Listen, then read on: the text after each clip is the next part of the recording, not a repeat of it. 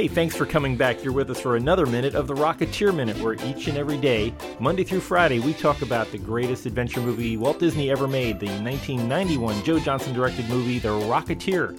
I'm one of your hosts, Jim O'Kane of TVDads.com. And I'm Hal Bryan, an airplane nerd, uh, coming to you from the uh, great city of Oshkosh, Wisconsin, home of the Experimental Aircraft Association. And we are talking about minute two. We're in the second minute of The Rocketeer where uh, we've been watching them push an aircraft through a hangar door, and uh, while James Horner pulls out the clarinets and, and starts up his uh, beautiful theme to the to the Rocketeer. the the problem with watching this movie one minute at a time is that you just want to keep going because you're hearing the uh, the James Horner music and you just want to finish the whole suite. Yeah, it's absolutely criminal to, to, yeah. to chop that uh, to chop that piece of music up. It is stunning, and I know it's on a frequent play on my uh, uh, Uh, on my iPhone when I'm, when I'm driving in the car. It's also very dangerous when, when the pace starts picking up because you just I have to stay in my lane, stay in right. traffic. You start pulling back on the steering wheel, yeah. hoping you can fly. Where's my throttle? Right. We're still watching some of the title cards going by of different characters as the blurred image of the uh, the Gee Bee is being rolled through the hangar there on Friday morning in October of 1938. The next character that comes up, and I think we just have to have a moment pause, take a deep breath, and say Jennifer Connelly. and behave like mature adults. Yes. Because as far as anybody listening knows, we might be mature adults. Yes. It's no. Uh, let, us talk about the wonderful act- actress uh, Jennifer Connelly. Gosh, all of her life, I think she's been uh, up on the movie uh, screen, and, and everybody's been pretty amazed at she's very compelling. You don't you don't see her and say, well, I mean, I guess maybe nowadays you say that's Jennifer. When you see her, you believe the part that she's in. Uh, in this movie, she's she's the damsel in distress. Although she doesn't she doesn't really take that role too seriously as as being a da- you know in distress. She uh, no, she of, she definitely holds her own. You know, yeah, she, has got her own plans and her own uh, her own ideas. Yeah, I mean, she's one of the few people that's defeated James Bond. So, uh, well, well, we'll talk about that a little bit more later. But, uh, but yeah, Jennifer Connelly's had had an excellent career. Uh, this was one of her first grown-up roles. I think it's the most grown-up. She was she the previous year she'd been in the movie Career Opportunities, a comedy, and yeah, but up until then she was mostly a kid. She was, I think, most famously known where everybody kind of remembers her from. The, you know, back in 1991 was be, she'd be the main character in Labyrinth. Yep uh, yeah, that was 1982, I think, wasn't it? Yeah, yeah, and she so, was just a, she was the kid at the time up right. against uh, David Bowie, the evil David Bowie, for you know taking her brother away. You know, she's a she's a stunning a stunning woman, and looks she she was on you know Glamour magazine in 17 and all these other things. It goes far beyond her looks, her uh, her acting ability, her chops here, her ability to sell the story, no matter how ridiculous it is, really made she really helped this movie become believable. She seemed to be, uh, you know, a struggling actress, and uh, well, well, we'll find out more about her as as these uh, as these minutes go by. But uh, again, another great piece of, piece of casting. She's in this movie to uh, replace uh, the graphic novel's girlfriend, who was Bettie Page, and we will be talking about just in a, in two more episodes. We'll talk a little bit more about Bettie Page, the the original girlfriend of Cliff Secord for this movie. Um, but she did a great job. Made made this whole movie family friendly, yet still sexy and charming. So anyway, let's let's let's save Jennifer Connelly for later. Um, as if that were possible. Yeah, and as as she uh, fades off the screen, we see a a tail wheel go by of the of the Gee Bee that uh, a symptom or a, a kind of a, signature of the of the era that the tail uh, tail dragger planes, which kind of also sets the tone for what you know what year this is and where where we are at the at the confluence of a bunch of different uh, changes in aviation. Right, um, and I think we're going to be talking about the Gee Bee quite a bit, uh, you know, sort of th- through this section, and then of course in much much later episodes. No spoilers, of course, but uh, you know it's interesting to point out that uh, this airplane was um, at least in the early 30s. Um, you have to be honest and say it is a little bit dated uh, to see it here in 1938. This is a Gee Bee Model Z, Gee Bee for the Granville brothers we mentioned uh, uh, yesterday's episode. Uh, it was built strictly for racing, and you know racing was a was a big big deal in this era. Um, and I, I, know we talk a little bit. Uh, I think we'll plan on talking a little bit more about uh, some of the air racing and stuff in, in a couple of later episodes, um, especially when we see some of the local sort of pylon racing that's happening. But the thing you want to put in your head is that uh, uh, at the time this airplane uh, was introduced, uh, you know, it was the fastest thing out there. It was faster than anything that the Army had at the time. The Army was was lagging way behind what uh, civilian designers like the Granville brothers were up to. They were still using uh, biplanes to an extent, weren't they? I, Absolutely, I, yeah. They still were using like the Boeing uh, F4B4 and things like that all along through through a lot of the 30s, certainly late 20s and through the 30s.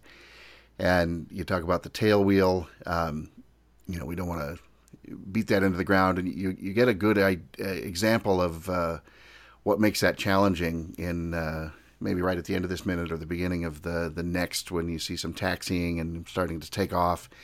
Um, you can't see anything straight ahead in a tailwheel airplane. Uh, especially one like this. Some you can, but the Gee Bee, the visibility is terrible. You sit way at the back and all these sorts of things. So um, something else sort of uh, indicative, uh, as you said, indicative of the era. Um, very, very quickly, uh, as well, actually, no, I'm getting ahead of myself. Let's talk about Paul Sorvino and then I'll talk about numbers and letters. How's that? okay, I do, I do have a, a, question on the on the tail. The uh, you know when, when they switched to the tripods of, of the future, where where planes were straight and level taking off, which sounds like a science fiction movie all on its own. Like the, yeah, the uh, was it John, John Christopher the tripods? Yes. Oh, anyway, yeah. is it a matter of that was what they were familiar with doing is taking off with keeping keeping your wings wings tilted upwards so that you kind of caught that ground effect or was it i mean that's yeah that's part of it. Uh, having that uh, having the smaller wheel in the back um, you know it was uh, an, uh, in certain circumstances it does sort of in a small way preset the airplane into a into the right attitude for taking off and climbing.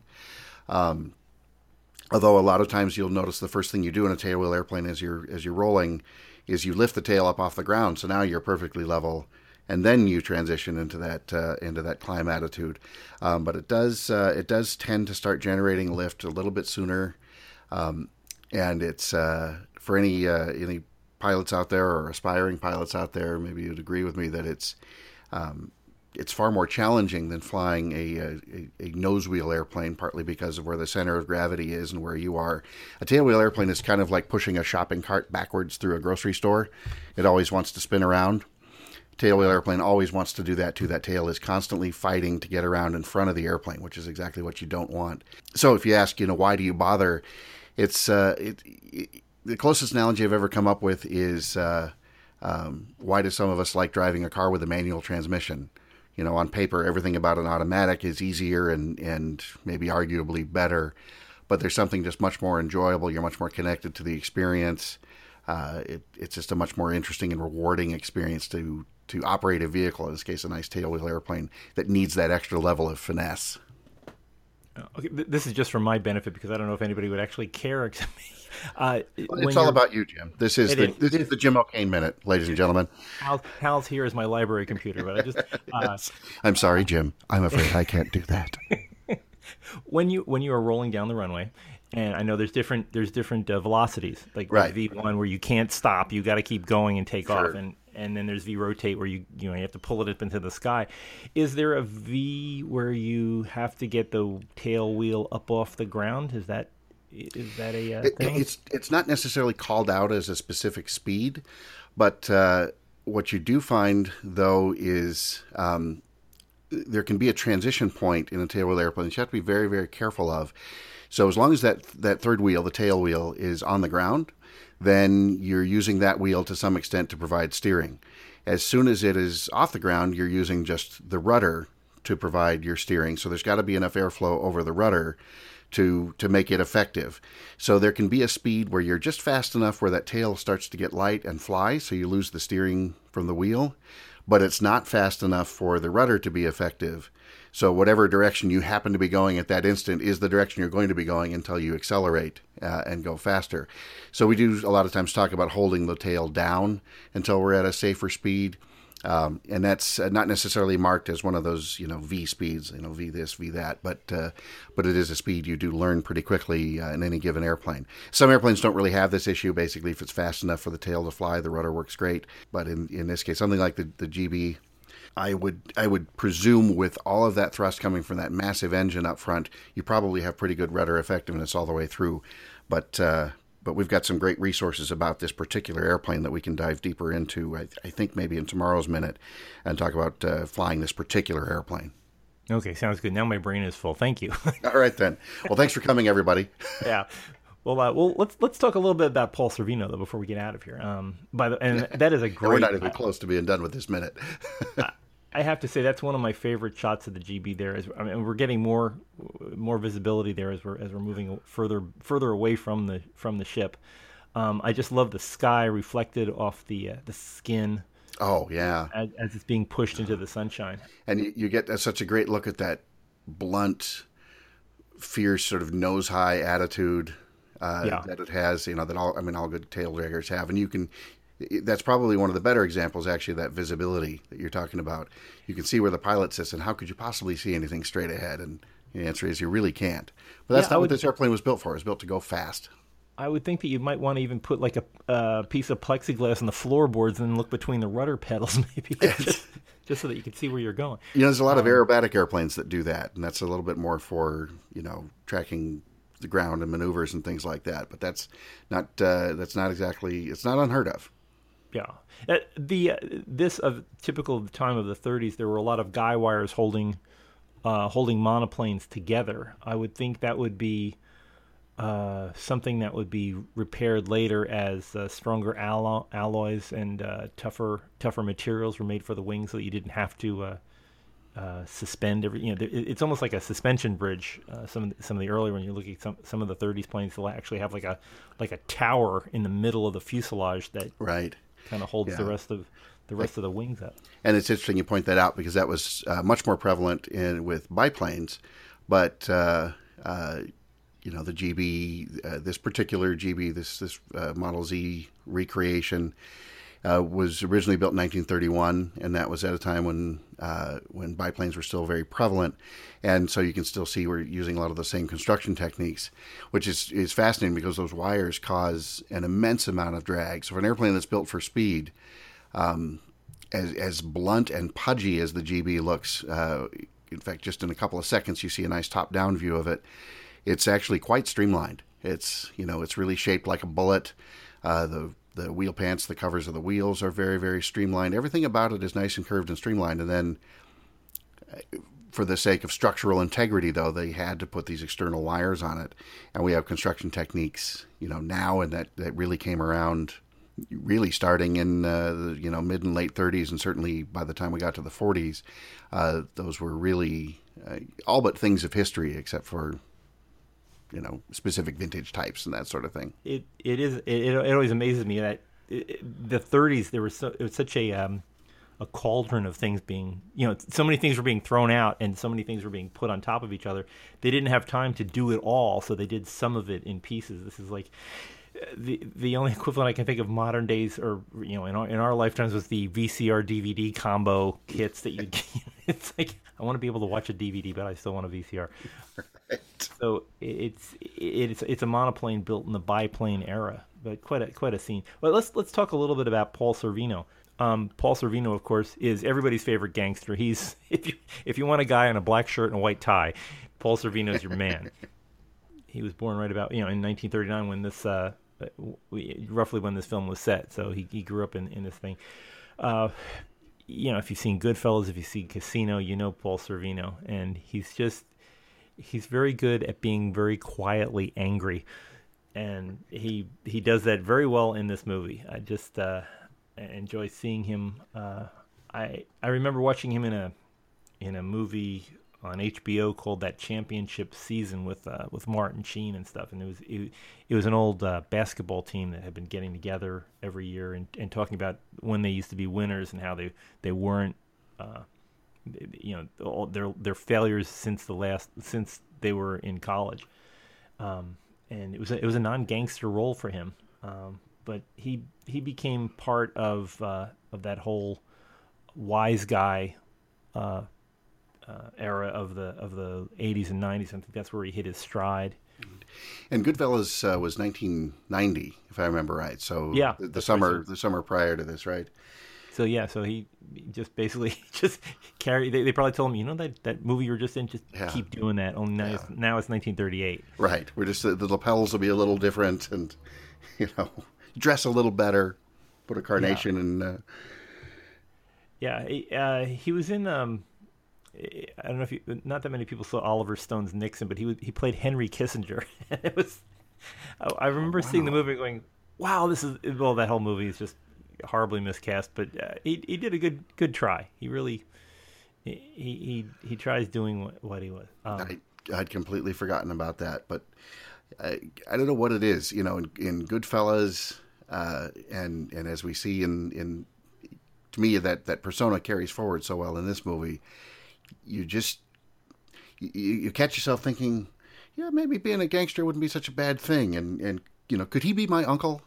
See this? You want yeah. you want Paul Sorvino to be part of your family somehow. Yeah, yeah. You just he he'd be the guy showing up with um, uh, you know, the cannolis, and you, exactly. good. Uncle Paulie's yeah. here, right? Um, yeah.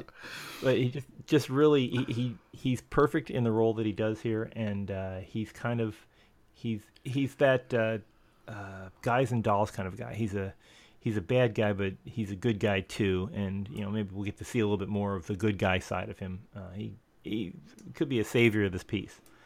Um, so anyway, the the fellows are still pushing that uh, that Gee Bee outside. We're finally hitting the sunshine. Does it really take? I it, I guess it only takes three. Uh, we're we're seeing we're seeing four guys pushing this plane as we get to the big the beautiful overhead shot of the Gee Bee. Right. And uh, we're gonna know them later as uh, Goose and uh, Skeets, who are holding onto the wings. Let me get this straight. Skeets is the fellow pushing the uh, the left wing. Uh, Goose is the guy pushing the tail. Uh, there's another hanger on, uh, Malcolm, uh, who works at the airport, and he's an old World War One uh, flyer. And then there's a fourth guy who we we don't know who he is. He's kind of constantly in the background. He's never identified in the script, so he's our mystery man. He's he's you know he could be anybody anybody claiming to be in a movie could say, "Oh, I was that guy, the right on the right way." Fine, then it was me. Uh, it's yeah. you know I hate to break it to you now, Jim, but that was me. I, am also uh, the originator of the Wilhelm scream. A lot of people oh, know that about me, but. Uh... uh, well, I, I I taught James Horner how to go da da dum dum dum dum dum. Uh, so he uh, he's pushing uh, that that mystery man that's that's covering the the the tail number. Which actually, let's talk a little bit at the tail numbers. Why why are they all N, and why why is it important to have them on a on a plane? So, simply put, uh, you know, what we would just now call an N number, at least here in the U.S., um, basically equivalent to a license plate on your car. You know, for all the same reasons, it means it's licensed, it's identifiable, it's unique to that individual uh, individual vehicle. You know, it's a little unusual in the airplane world. We actually paint them on the airplane, or they go on, you know, with decals or something. It's not a replaceable thing. Um, the N is uh, is just the international code for um, I've always assumed it was for the N in United States. Um, for whatever reason, uh, when uh, uh, when international organizations were getting together and starting to agree, we need some you know some standards and some registrations and assigning country codes. I I always assumed we were just a little bit late to the party, so when we showed up, they said you can have you can't have you know U or A, you can have uh, you can have N.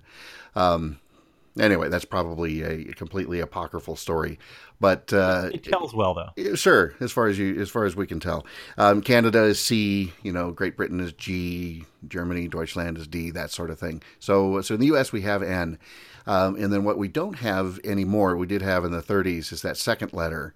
Um, in this case, it's NR, and then 77V, or as we would uh, we would now call it 77 Victor, using the phonetic alphabet. The R at that point standard for restricted. So N, it's licensed in the U.S. R mean this is it means that this is licensed in a restricted category.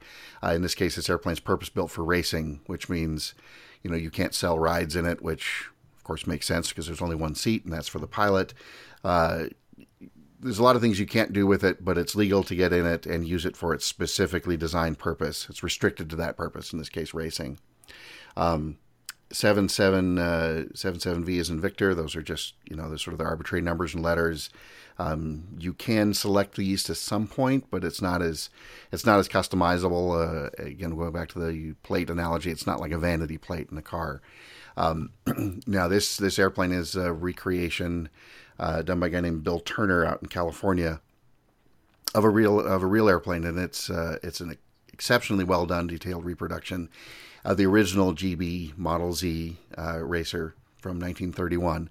And uh, what's kind of nice in cases like this is uh, they were able to reuse that original number. So the original airplane was in the in the early 30s crashed and was destroyed.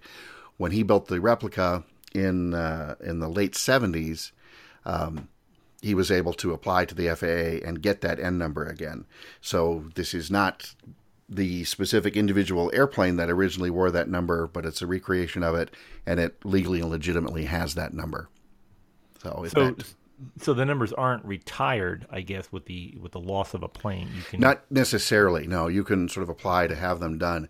Um, as a quick aside, one of the probably one of the more famous numbers would be NX two one one, and that was the the number on the on the Spirit of St. Louis. Uh, N for the U.S., X for experimental. Uh, so on Charles Lindbergh's airplane flying across the uh, Atlantic in 1927, uh, that airplane obviously hangs in the Smithsonian, uh, the Air, National Air and Space Museum at the Smithsonian Institution. Um, uh, but at EAA, where I work, we have one of actually we have two of several flyable replicas of it. We were very lucky when we built our our second one to go to the FAA and actually get that number reissued. So I've had a chance to fly it, and so you know that makes me one of not that many people. I mean, certainly in the low few hundreds, probably that have NX two one one in their logbook. Besides besides Lindbergh, so that wow. does not make me uh, that does not make me great, but uh, you know maybe it maybe it earns me a drink at a party. I don't know. Yeah, I, I, I guess you'd have to fly it with, like looking sideways yeah, and things exactly. like that. Exactly. Now our replicas are set up uh, so we have there's a there's room for a safety pilot in the in in a front seat. Lindbergh had 400 gallons of gas to fly 33 hours. We have uh, we have a, a, safety pilot who's got small windows, but but when I've flown it, you're flying sitting in the back in the Lindbergh seat. You still can't see straight ahead, so you're always peeking out the side and that kind of thing. Anyway, wow. So that's numbers and letters by Hal. and, and over the the current uh, numbers and letters that we're looking at is uh, the name Terry O'Quinn, who I think Terry O'Quinn it will forever be associated with Lost. I think John Locke he's uh, he's the eternal uh, mystery. Uh, fantastic actor in this movie playing Howard Hughes, and uh, I love watching Terry Terry O'Quinn work. He's he he rides the line between good and evil, and does it in does it always does it with a smile. He's always very happy when things are just when mayhem is, is all around, and that, and that's how he plays Howard Hughes. and I absolutely loved him in uh, Alias as well. I thought he was. Yes, yes, he was he was he was great in Alias, and uh, uh, also, I mean, if you really want creepy, uh, check out the movie The Stepfather because that is he is very disturbing in that movie. He's just just he has that whole Christopher Walken thing about him that you know you you really like the right. guy, but if you just if he tapped you on the shoulder, you turn around, you would kind of give yourself a start. Just he feels like a, a, Christopher Walken that you'd be okay taking places.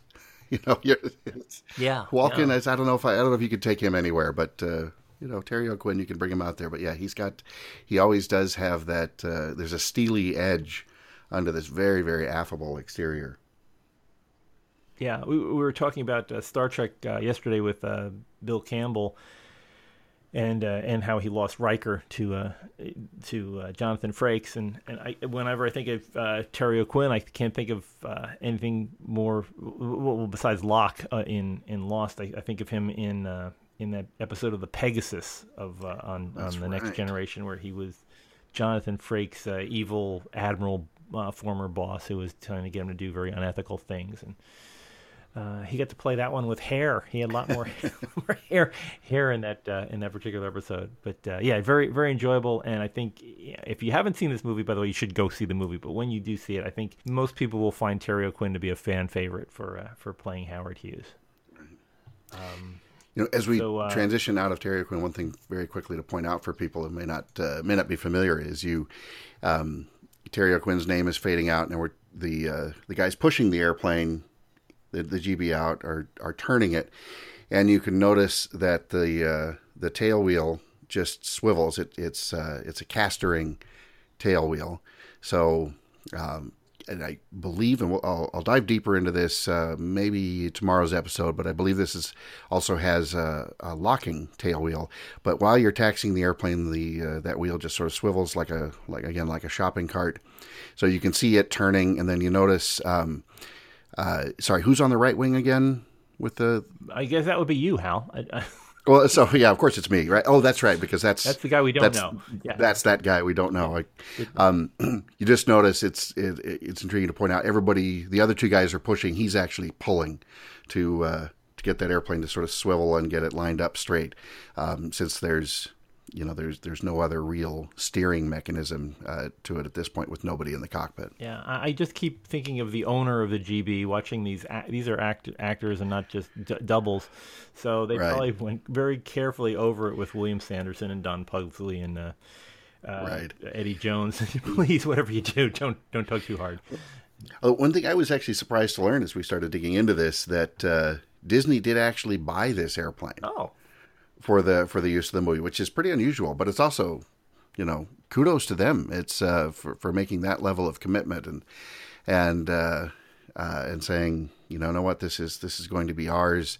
Um, and I, I didn't realize that, but then when that airplane came here to Oshkosh for our big annual fly-in and convention and air show, uh, it came. It would have been the summer either of 91 or 92. Obviously, the, the, the shooting was long since done but uh, it was actually still owned by Disney, but they had uh, effectively loaned it back to the original owner so that he could bring it uh, bring it out here and display it. Now, when these are shipped to Oshkosh, are they flown there, or are, do do people actually do cross country with this, or do they just put it in a truck and roll it around? I would you know, it, it really varies. It depends on the person and the pilot and how comfortable they are. And of course, it depends a lot on weather.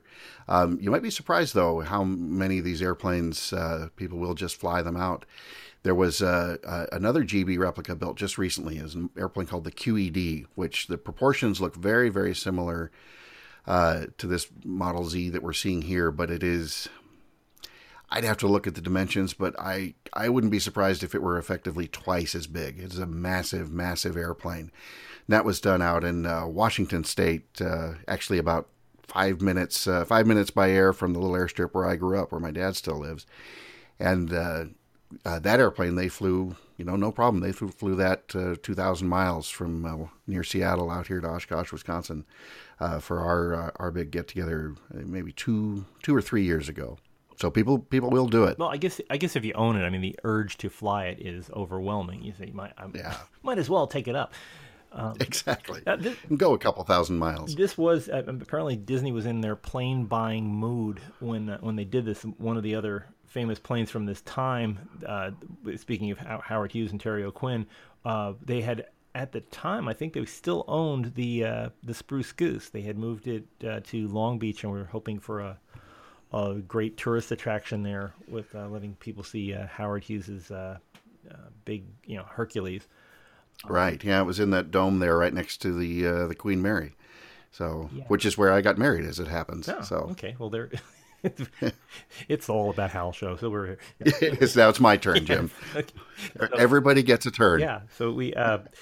I was, you know, I couldn't figure out at the time why Disney bought it. I mean, other than you know they they they could own it and have it, but uh, it just doesn't. It didn't really make sense for Disney to. I, I was thinking, are they going to try and get it to Anaheim or something? But uh, yeah, it was really interesting to set it up there and and create what ultimately was an unsuccessful tourist attraction around it. You know, I know what we we talk a little bit more about the that airplane, the Hercules, uh, in later uh, later episodes, but that always always fascinated me. But then again, I, I find their their current plans to open the, the their Pandora world uh, at Disney a little baffling. Yeah, I I mean it's well we'll find we'll find out what happens there if the you know Star Wars will overtake it and they'll just kind of expand. Um, but we're we're back to uh, we're back to the ground level now, and uh, we're actually getting introduced to uh, to characters with the first first lines of dialogue here, and uh, we're we're getting uh, Peevy and uh, and Cliff Secord, Cliff Secord being the pilot and Peevy being our our mechanic, discussing how to fly a Gee Bee and uh, I, from what I'm understanding, he's pretty accurate as to uh, as to how to fly this thing. This is basically you're in you're in trouble for the moment the the uh, propeller starts turning, and uh, you should panic as much as you can because panicking will help. Um, you know, and the airplanes have a a, a pretty rough reputation. Uh, basically, every single Gee Bee racer that was built did crash, and uh, um, and that's you know that's just one of those sort of facts of history. But you talk to people uh, like Bill Turner, who built the one that the the replica here that we see, and it was very very faithful in terms of construction methods and handling, and uh, was was ultimately blessed by the Granville brothers themselves. You know, 40 years uh, later, so he built it in the 70s. This airplane from the 30s, uh, ultimately blessed by them, saying this is very accurate, very realistic. And you know, the, those brothers were very frustrated by the reputation the airplanes had because these airplanes weren't really wasn't anything sort of poorly designed about them. It was just they're built to do one thing. That's just to get in and go fast. And uh, you know, from the manufacturer's perspective, when they talk about the crashes, uh, you know, their feeling was really it was more about sort of pilot error uh, than it would about anything uh, anything structurally wrong with them or anything like that. Um, certainly, they were meant, as I said, you know, take off, go fast in a circle, and then uh, and then if you can survive the landing, you're in good shape. You know, guys like Jimmy Doolittle survived flying them, uh, but certainly a number of pilots uh, a number of pilots didn't. And you know, P- Peevy mentions here at the opening. I mean, his first sentence is that they, that he's that it'll stall out at about hundred. I'm uh, the planes that I've flown, you know the, the general aviation planes I've flown, usually when you're at about 65, they're okay. And just the idea that sure. you have to go twice as fast just to keep it in the air, uh, I guess there's just not a lot of surface area on that wing to hold up the giant engine, so you really have to keep plowing. Yeah, it's it's exactly what it is. I mean, it's it's not a long wing. Uh, there's a lot of density in the fuselage. It is sort of a lifting body fuselage, so at higher speeds, it's the idea anyway is that the fuselage has enough of an airfoil shape to it. It might carry a bit of its own weight, but uh, the whole airplane is really see everything behind the engine is almost an afterthought. This is, this thing exists to get to get that engine around pylons as fast as it can go. And when it's uh, when it's built to go fast like that, then then generally speaking, yeah, you sacrifice those low speed handling techniques. So you're absolutely right. Uh, a stall speed of 100 is uh, would be very much a handful for uh, for pilots flying a lot of other airplanes of the day. And uh, when you get into a you know a, a current Cessna 172 or something like that, uh, you you can get that airplane down into the 40s before it'll stall. So very much an apples uh, apples and oranges comparison there. But you're absolutely right. That's uh, that makes this one of the things that makes this airplane a handful, particularly on landing. Yeah, and uh, we're we're seeing more uh, as as we get to this ground uh, ground view. we're passing by Miss Los Angeles, and there's another monoplane behind it, which I think is that the mystery ship. I... Yeah, that's that's another one of these wonderful wonderful reproductions um, of the uh, the Travel Air Mystery Ship, another contemporary contemporary racer. Um, one of the more famous uh, famous pilots to have flown that airplane was uh, in again the, the original one from the 30s was Pancho Barnes. So you see her as the uh, if you've uh, if you watch the right stuff, there's a there's a grumpy old foul mouthed woman uh, tending bar. Um, who also happened to be uh, be one of the one of the great race pilots, one of the most colorful characters in aviation in the 30s um, one of the most foul-mouthed people I think who's ever lived. But she had uh, she had a mystery ship that uh, that she flew and raced raced quite a bit. Nice, nice to thinking that she would be a colleague of uh, of Cliff and Peevy. Exactly, I see her and Peevy uh, grumbling about Cliff over a beer. Yeah, and then I see Peevy getting embarrassed by her language, frankly, and wandering away. Yeah, or Millie chasing her out of the uh, the bulldog. right, not in my place. But uh, great, yeah, great scene. Uh, I think one of the things that that is very well captured here with just the sight of the the step ladder next to uh, uh, Miss Los Angeles is every time I go to a general aviation uh, thing, it, it's a lot like going to a, a boat slip.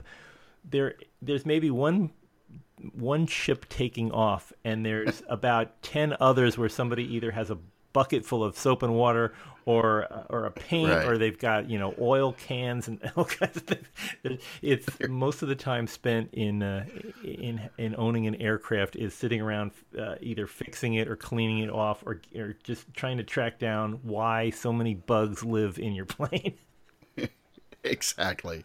That's it's all about. Uh, I, think you hit it. I'm glad you said. Uh, I'm glad you said washing and cleaning because there's, you know, that's a large part of it too. And I think sometimes that contributes uh, contributes to the reputation. Is that, you know, but hey, if you love your airplane, you you want to go out there and keep it clean and tidy and everything else. And and then of course too, um, it, all the airplanes we've seen so far uh, on the ground at this uh, at, at this airport are racers, yeah. which means we're always tuning and tweaking and and uh, and everything else. I think it, catch, it captures. I mean, one of you know there is a there is a main story in this, and we're going to talk about you know Nazi spy rings and all kinds of flying commandos and all that other jazz. But the background of it all, the whole environment is general aviation, and all of the stuff here. This is 80 years ago. Nothing really has changed other than the tech but it's all still the same. Eh, the camaraderie, the the commiserating seems to be constant. that that has that hasn't exactly. changed in a, a, century of aviation. This whole sense of you're fighting the air, and there's other people that are with you, and you try to get their ideas on how they're on how they're fighting the air. Right, and even in the case of you know something specifically and strictly competitive like like racing, uh, the camaraderie and cooperation there is to this day is is remarkable. Um, you know, you go to you go to any small uh, general aviation airport um, now, and you get a you get a sense of that camaraderie. You know, you walk around and find an open hangar and strike up a conversation and figure out who you know in common and all that good stuff. But as I said, even in the even in the racing world where where there's prizes and other things at stake, um, you know you see some of the some of the closest friendships and everybody being willing to drop everything and help somebody else all that kind of good stuff. Yeah it's uh, as as Joe Petroni said in another movie it's just you just it's like a circus somebody yells hey Ruben everybody comes running. It's it is it's quite right. quite a friendship that develops over you know an entire planet of, of people doing these things. It's it's amazing. Great view of, a, of the hangar there and the uh, ever present uh, airport beacon. Right.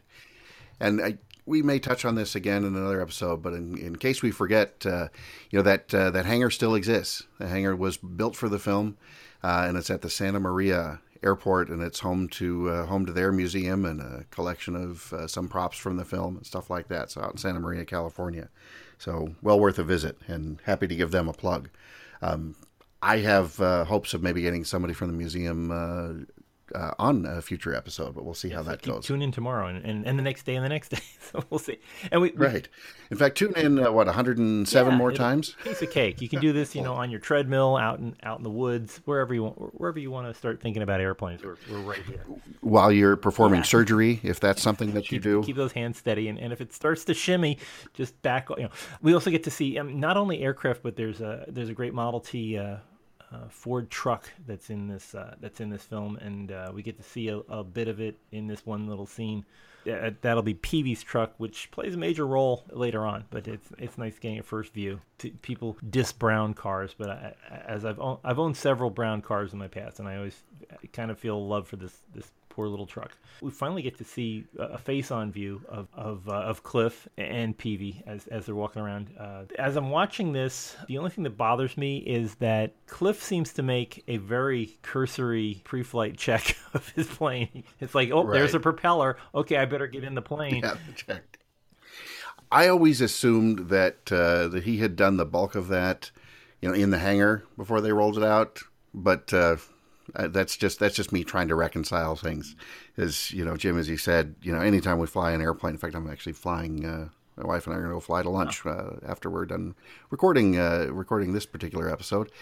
Um, you know, you spend a good twenty minutes, half an hour, uh, really looking over over an airplane before you get in and go. It's it's it's uh, you might say, "Oh, I'm going to jump in the airplane and go over here," but it's it's not quite the same as jumping in your car. We tend to take that those uh, pre-flight inspections yeah, much more seriously. It's, it's, not like you can reach out the window and adjust your rear view. It's not it, it right or pull over to the side of the road and stop because you know because you forgot to close the trunk yeah, or something. Yeah, there's there's not that many moving parts on the outside of a plane, but the ones that move, you have right. to make sure that they're free of you know. Oh, this is this is Hornet season right now in the springtime here, and uh, it's amazing how much they love the interior of aircraft and all the nooks and crannies.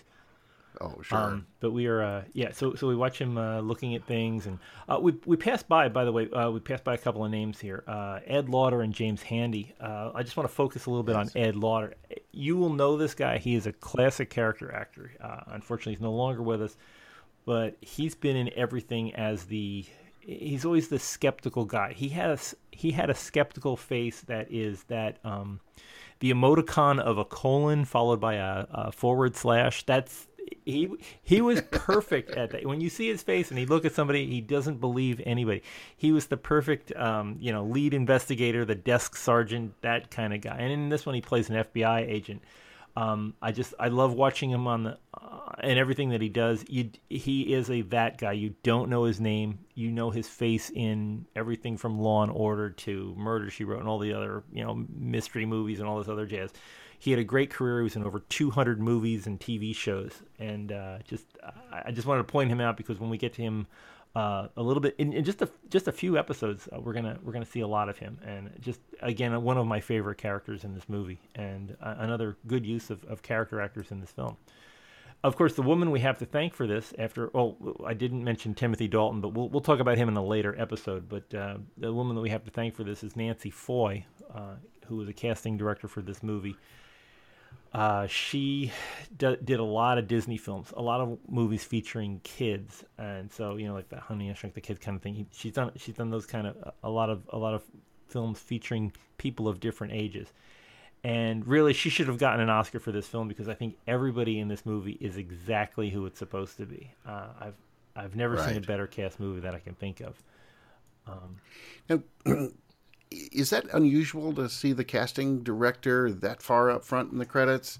It, I guess I can't say that I always pay attention to where casting directors fall, and of course we're we're we're kind of there seems to be something cyclical on when we have opening credits versus just closing credits, and we're, we're we seem to be very much in a strictly closing credits phase these days. Uh, but it just it always surprises me that you know Timothy Dalton and then and then boom here's the here's the casting director which I think is she, great. It, actually, it goes it goes lowest to highest, and what we're what we're looking at. Uh, I mean, after we see what we're seeing, this is a DGA format. Uh, we see the cast. We just we've just seen all the major players listed. Those are the ones that have right. to be in the opening credits, and and their contract specifies it. That's that's just a, a union rule of, of these are feature players. So from now on, as we go through the rest of these, this is uh, we're going up the pyramid. So the lo- the okay. lowest uh, member on that totem pole is Nancy Foy, the casting director. So we're going to start seeing it go uh, higher and higher as we're seeing. Pe- we we take a break in the action here. We take a break in the cards as we get a little bit more storyline coming up. But she is the uh, she's the lowest member of the totem pole, and we're going to start going through things like uh, makeup, uh, set de- set designer, um, production designer, uh, who wrote who wrote the original one, uh, the editor, and then we get through the producers, finally ending with uh, the director. But that's that's minutes away. The, the the director is the high guy on that on that totem pole. So here she's the she's the uh, biggest one of the tribe before we get to the chief and the medicine man and all that. So she's She's gotcha. the top of the uh, the NCOs. Well, as you said, she you know uh, she couldn't possibly get enough credit uh, for the for the casting in this film. It's just pitch yeah, perfect. Yeah. I, uh, and uh, so we get to we get to watch her fade out on the back of uh, of. Here's another question I have as we as we go go with pilots. Cliff is wearing his zipper jacket, and this is uh, right. You know this that that to me is a normal you know, I mean, what would later become a members only jacket, but this this is your standard. I don't I don't see a white scarf. I think this is probably past the white scarf days, and you probably don't have. And he's in a right. closed cockpit, so he doesn't really need a white scarf. That that. Although you know the uh, no, oh, go, ahead. Sorry, go ahead.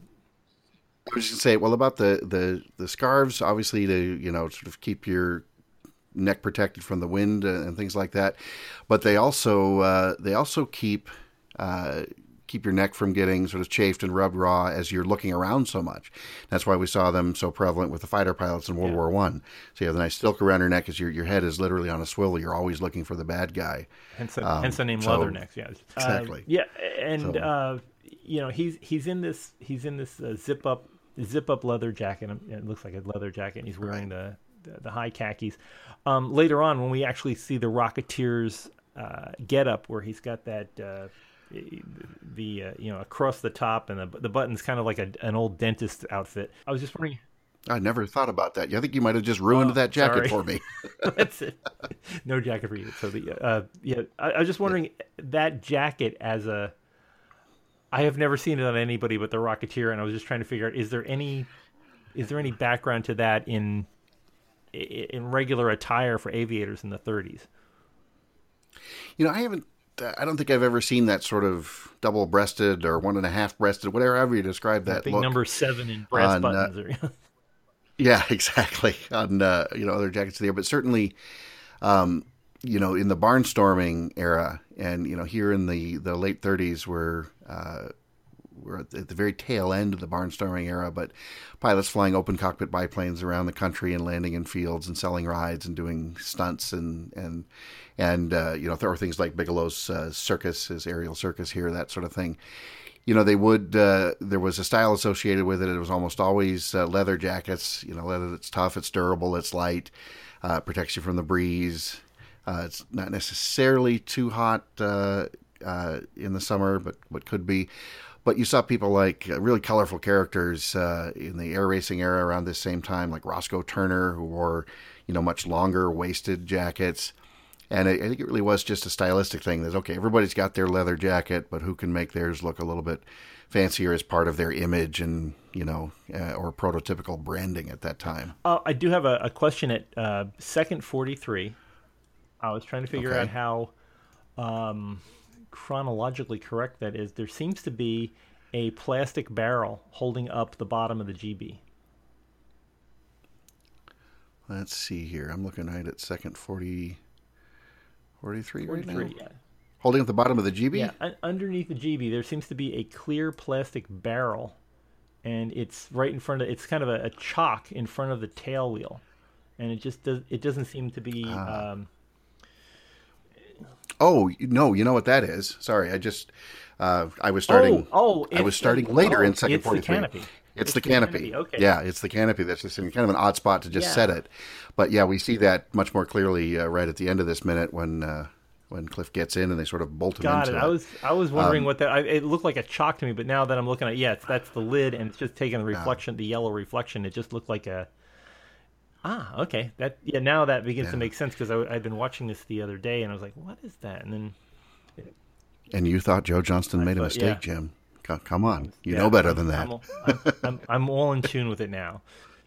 So. Uh, yeah. It, right in that second 43 we see uh, you know cliff's walking around the back of the airplane he's he's just about to pull out his uh, his gum his beeman's chewing gum of course but you get a nice look at the uh, the rudder of the Gee Bee, so it's got that N number again in R77 Victor, and then the nice script manufactured by Granville Brothers Aircraft, Springfield Airport, Springfield, Massachusetts.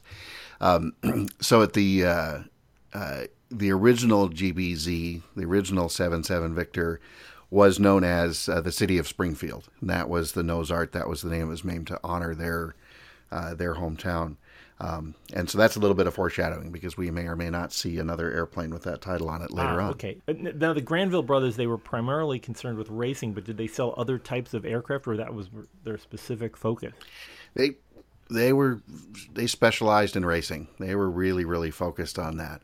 And uh, again, I think we'll probably go talk about this this further, but they they were uh, they were prolific uh, race plane designers, but that was their that was their laser focus and it's it's a shame that so few of their airplanes really survive today. Anything you see is almost certainly a replica. There's one one uh, complete GBQED. That's that really giant uh, version we talked about when I talked about a replica flying here from Seattle.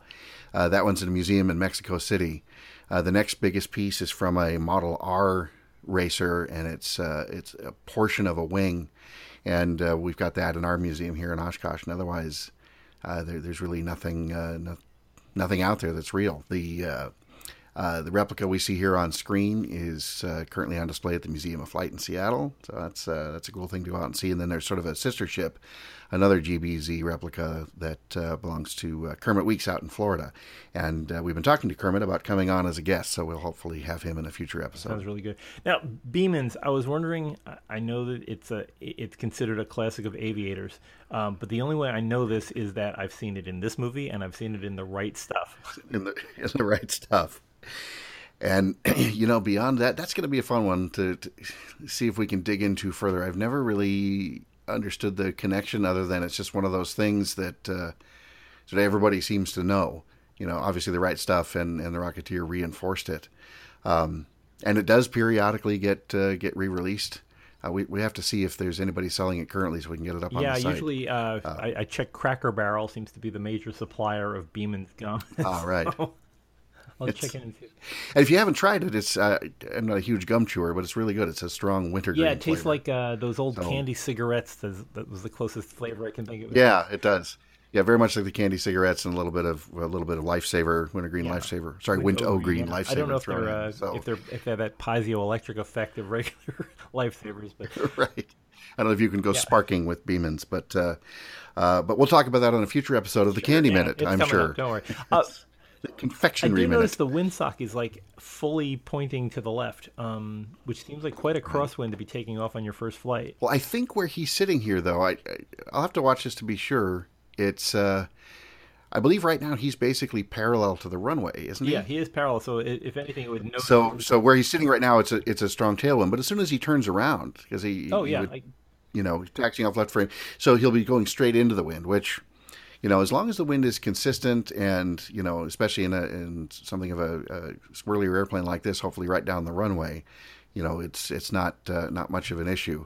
Um, now, if he were taking off and then trying to fly somewhere and get to another location in a hurry, then a headwind is going to slow you down and a tailwind will speed you up. But for takeoff and landing, going right off into the wind, not not a huge worry.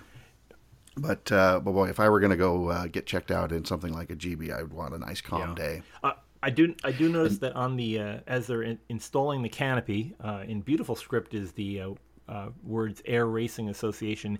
Now, is the ARA still around, or is that a is that a you know, I can't tell you off the top of my head if there's a direct lineage uh, between the the ARA in this era and then what we have now with the with what we call RARA, the Reno uh, Air Racing Association out in Reno, Nevada. Um, if there's not a direct connection, sort of from a you know maybe a corporate structure standpoint, there's certainly a uh, there's certainly the spiritual descendants of uh, of groups like uh, like the Air Racing Association here back in the 30s. Were, were, they um, responsible um, for the Bendix Cup, or were, was that a different group that had? Uh... Well, so you had the you had the Cleveland National Air Races, and and you know I know a couple times we hear Peevy. Uh, he talks about the Nationals. I believe he, he mentions Cleveland even at least once. Um, and then what you had was uh, uh, the Bendix race was uh, either Burbank or Los Angeles to Cleveland um, basically to get to the races. So you have the long long distance uh, cross country race to get there. Then you have all the events that happen there.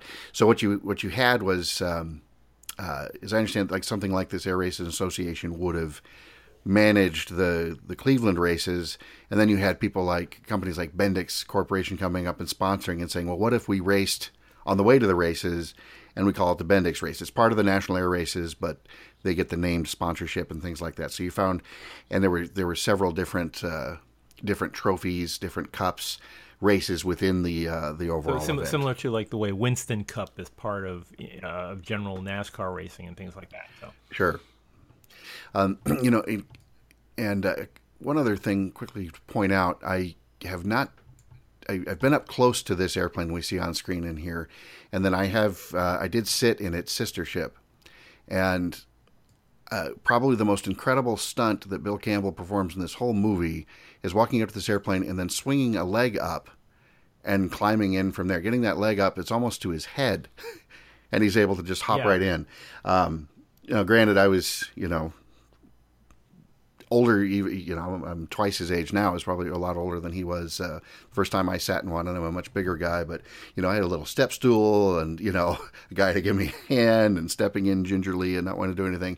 The way he, I don't know if he had to practice that or not. I would love to ask him, but he just walks up and just he does this rocket high kick, and then suddenly he's climbing into the airplane. Yeah, it, it's. I don't know if there is a hidden step ladder that we've missed, or if there's up on a ramp somewhere. But if if, oh, we ever do get him on, and uh, uh, unfortunately, unfortunately for us, Bill Campbell is very popular right now. He's on a he's on a Canadian detective show, and uh, he doesn't have time for for mere mortals. Curse him and his yes. success. darn his rise to, rise to fame. But anyway, if if we can if we can right. get him on, and who knows, keep tuning in. We've got only only about uh, ten decades more of, uh, of, of episodes, but somewhere in here, maybe we'll get a Bill. Campbell minute.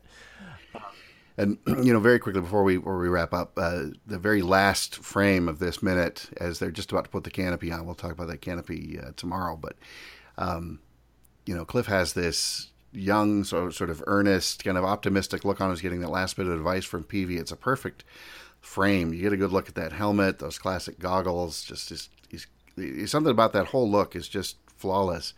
Um, you know, I occasionally fly open cockpit airplanes. I've got helmet and goggles like that. We still use them today, very much the same. Although mine have a Bose headset wound into them, so they don't have that super clean, that super clean look. But um, you could almost you could just take that last frame of this minute and uh, it's just you know portrait of a classic aviator. Yeah, yeah. He it's, the the very striking profile there, and uh, gosh, well, I mean, I, I, would assume that there's somebody that still makes uh, leather uh, leather helmets like that. You know, the, the, the, the coveralls that you can pull pull down. Um, oh, absolutely. Yep. In fact, uh, when I when I I had mine custom uh, custom done, and I'm thinking about going back and actually getting one without the headset cups in it, um, and maybe just using like little inner in ear buds or something like that, just because you have to love that look so much. That nice, clean, you know, that clean, clean yeah, look. But, oh, um, but they make all the difference uh, in an open cockpit airplane. Yeah, definitely. And just from I'm assuming I'm assuming that it's a lot like you know riding on a, riding in a, a motorcycle without a, uh, a helmet, and you're just kind of sweeping the bees out of your hair when you get when you get out of the thing, or probably wiping the oil exactly. off your face too. Probably not a right. Not a yeah, like a motorcycle, but uh, at least in some cases yeah. faster. and so, so the uh, the impact of the bugs is accelerated. I, I, wonder how many kids seeing this movie wound up in, in getting involved in um, in aviation because I know I would think that if I were a ten year old at the time watching this, uh, the first thing you want to do is go you know go track down your local uh, air school and uh, and get a get a license or something because it really it, it is one of the best movies for general aviation that I've that I've seen out there that you say I, I want to get in a plane now. Absolutely, and you know I I, I generally don't want to turn this any, into any kind of a plug, but I hadn't really thought about this. But the year after this movie came out, 1992, uh, EAA where I work, we started a program called the Young Eagles Program, and that was uh, we just decided that we're going to uh, give any kid between the ages of 8 and 17 a free introductory airplane ride. If you're a kid and you think airplanes are cool for whatever reason, we're going to make sure to get you up in a small airplane for free. And uh, we had this commitment that by 2003, the 100th anniversary of the Wright brothers, we'd try to fly a million kids. And nobody was really convinced we could do it. But I think by 2003, we'd hit 1.2 million. Then this last summer, uh, we actually passed uh, uh the 2 million wow. mark. So um, well, I, I can as anyway. as the father of uh, an eight year old at the time, or no, he was a he was nine years old at the time. Uh, I can I can vouch for the fact that the Young Eagles were, were great. My my son went up in a in a Mooney when he was eight. he'd been on a lot of commercial planes, but uh, just getting you know getting in there and and and taking up into the sky in a, in a general aviation plane, thanks to the kindness of of the owner of the Mooney. Um, uh, he really it, it, put the hook in him, and uh, and he went and he soloed when he was 16, and uh, uh, you know oh, that's great to hear. Went on that's into really... gliding, you know, gliding and things like that. So it just it, it's it, that love of aviation starts at an early age, and I think the more you get experience experiences with it, personal experiences, I think the more it drives you to say, I can do this. I this is not an impossible dream for me. Um, right. Just maybe don't start in a Gee Bee. Yeah. you know, work your way up. Hang on, kid. yeah, exactly. You pull back to go up. Any questions? Have fun. And if she starts to shimmy, uh, yeah, exactly. Don't forget your gum. Handful. Yeah. So uh, anyway, a great a great second minute to this film. I know that we have to we have to do this because it has to end eventually, and I just I I, I know we're here at the beginning, but uh, th- these minutes go by uh, very rapidly. But it's great having having all of our our wonderful listeners with us uh, to join us in this journey. You can join us out there uh, in the social universe, the social media universe. Uh, at Twitter, we're available at uh, Rocketeer Minute. and uh, you can talk back with us right away. We also have we're on, we have a presence on Facebook in the Rocketeers Bulldog Cafe, uh, where everybody gets together and chats about how much they love this movie and all the people in the movie and what they want to do and what, what, you know what they never want to see in a sequel and all that kind of stuff. We, we can talk about that uh, there. join us also at our great big web- website, rocketeerminute.com. You can catch up on all of our previous episode at this point. go back go back and listen to episode one if you missed it because that was a really good one. And uh, all our future episodes will be out there. Also you can get some really cool swag from amazon and uh, who knows what. Uh, it's all it's all out there in the shopping section of rocketeer minute. Uh, but and uh, if you're if you're liking this show so far this week, uh, go out to iTunes or Google Play, search for Rocketeer Minute, and we are we are out there. You know, subscribe and have this delivered to your your mobile device every morning uh, promptly so you can get on your treadmill and say, gee, I wonder what they're going to talk about today. So you can answer that question for yourself tomorrow. Uh, but join us here uh, Wednesday when we talk a little bit more about the Gee Bee and a little bit more about uh, flying in general. And well, who knows where who knows where we will um, wind up uh, diverging to, as is our one. Uh, but join us here tomorrow on the Rocketeer Minute. Until then, over and out.